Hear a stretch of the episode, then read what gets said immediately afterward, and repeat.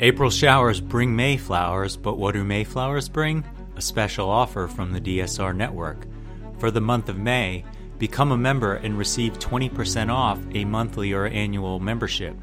Members receive an ad free listening experience, exclusive bonus content, our evening members only newsletter, and an invitation to continue the conversation via our members only Slack community. This offer won't last, so act now. Visit thedsrnetwork.com slash buy and enter code MAYFLOWERS, one word, to receive your discount. That's thedsrnetwork.com slash buy and code MAYFLOWERS. Thank you for your support.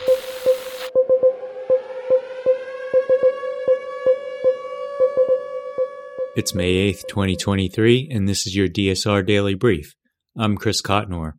Our top stories from international outlets this morning. Russia attacked Kiev with nearly three dozen drones overnight, Ukrainian officials said on Monday, one of the largest waves to directly target the Ukrainian capital and part of a broader aerial assault on towns and cities across the country. According to the New York Times, Ukraine's Air Force said that it shot down all 35 drones over Kiev in what was the fourth large scale assault aimed at the city this month. At least five people were injured when drone wreckage fell onto buildings, Vitaly Klitschko, the mayor of Kiev, said in a statement. This was the most massive drone attack on the capital during the entire war, Mr. Klitschko later told reporters. Russian forces have been stepping up attacks on Ukrainian civilians as Moscow braces for Kiev to launch a counteroffensive now that the winter has ended. Ukrainian officials have warned that Moscow may try to provoke an attack timed to Tuesday, the annual May 9th Victory Day holiday that marks the Soviet triumph over Nazi Germany. President Vladimir Putin has in years past turned that celebration into a showcase for modern Russian military might and a venue to spread his vision of Russian nationalism. The BBC reports that Russia has sparked a mad panic as it evacuates a town near the contested Zaporizhia nuclear power plant, a Ukrainian official says. Russia has told people to leave 18 settlements in the Zaporizhia region ahead of Kiev's anticipated offensive.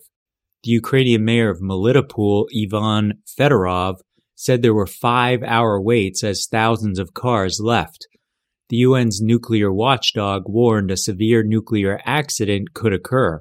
Speaking to the BBC's NewsHour program, Rafael Grossi, the director of International Atomic Energy Agency, said the evacuation of residents near the nuclear facility indicated the possibility of heavy fighting between Russian and Ukrainian forces around the plant.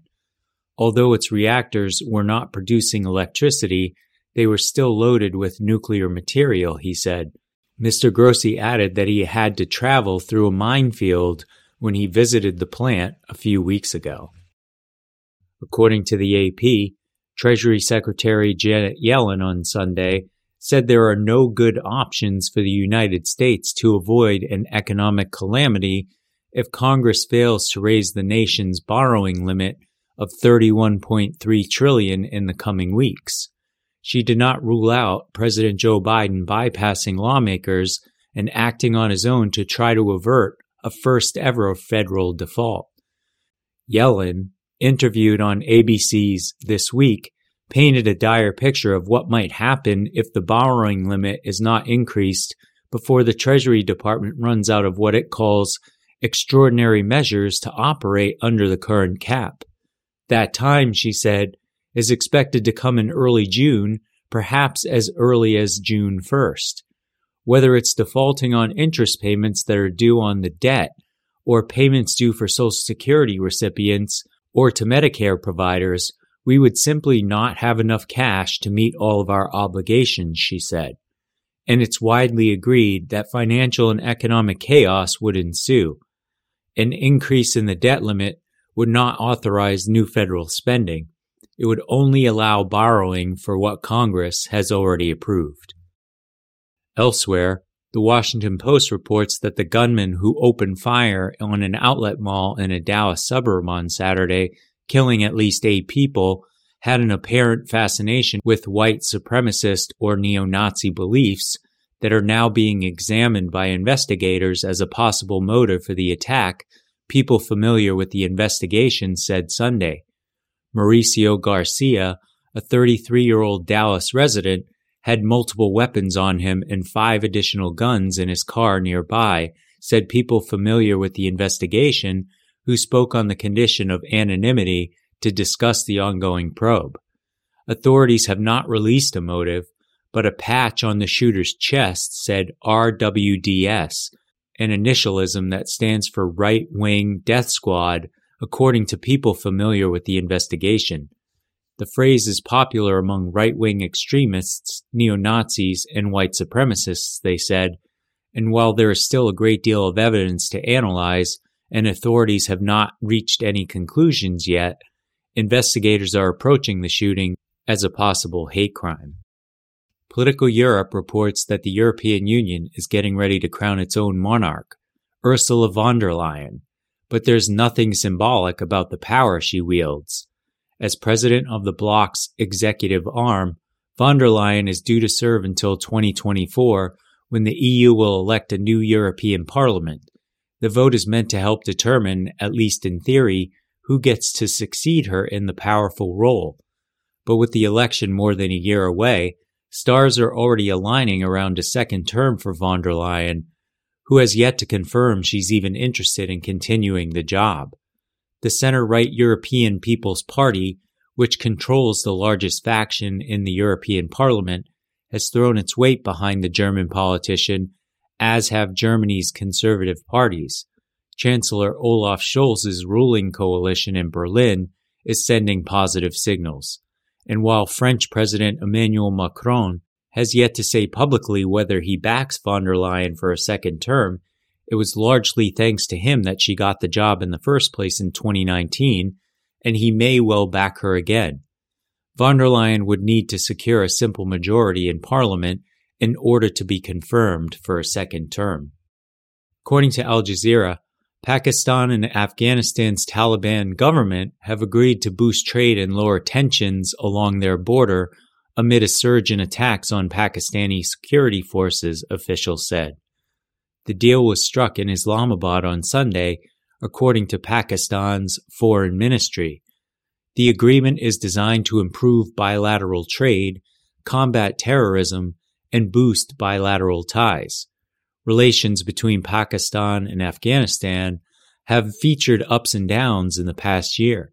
In February, the two sides shut the main Afghan Pakistan border, stranding people in trucks carrying food and essential items after a Pakistani delegation traveled to Kabul for talks on the crisis, the border was reopened after a week.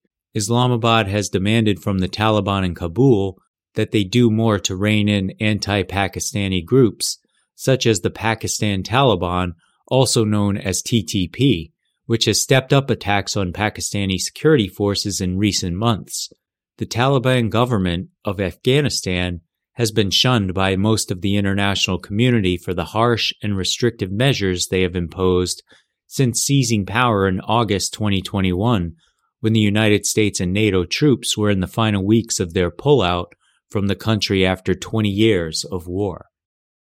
The Guardian reports that the U.S. Supreme Court Justice Clarence Thomas's ties to conservative political figures is an American embarrassment and the question is whether that is shameful enough to the country's highest ranking judge to do something about it, the Senate Judiciary Committee's chairperson said on Sunday. This tangled web around Justice Thomas just gets worse and worse by the day, Illinois senior Democratic Senator Dick Durbin said on CNN's State of the Union.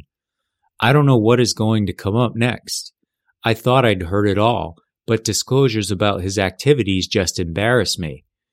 In an interview with host Jake Tapper, the four term senator called on Roberts to implement a Supreme Court code of conduct that finally means something and requires its nine justices to subject themselves to at least the minimal standards that apply to all other federal judges. This is the Roberts court, Durbin said. History is going to judge him by the decision he makes on this. He has the power to make the difference. In lighter news from the UPI, a Michigan man who won a $40 prize from a lottery ticket decided to reinvest his winnings into more tickets and won $500,000. I was cashing in a $40 winning ticket and use my winnings to buy more tickets, the player said. I scratched the tickets as soon as I got into my car, and the lucky number 13 ticket was the last one I scratched. The player said his eyes initially deceived him about the prize.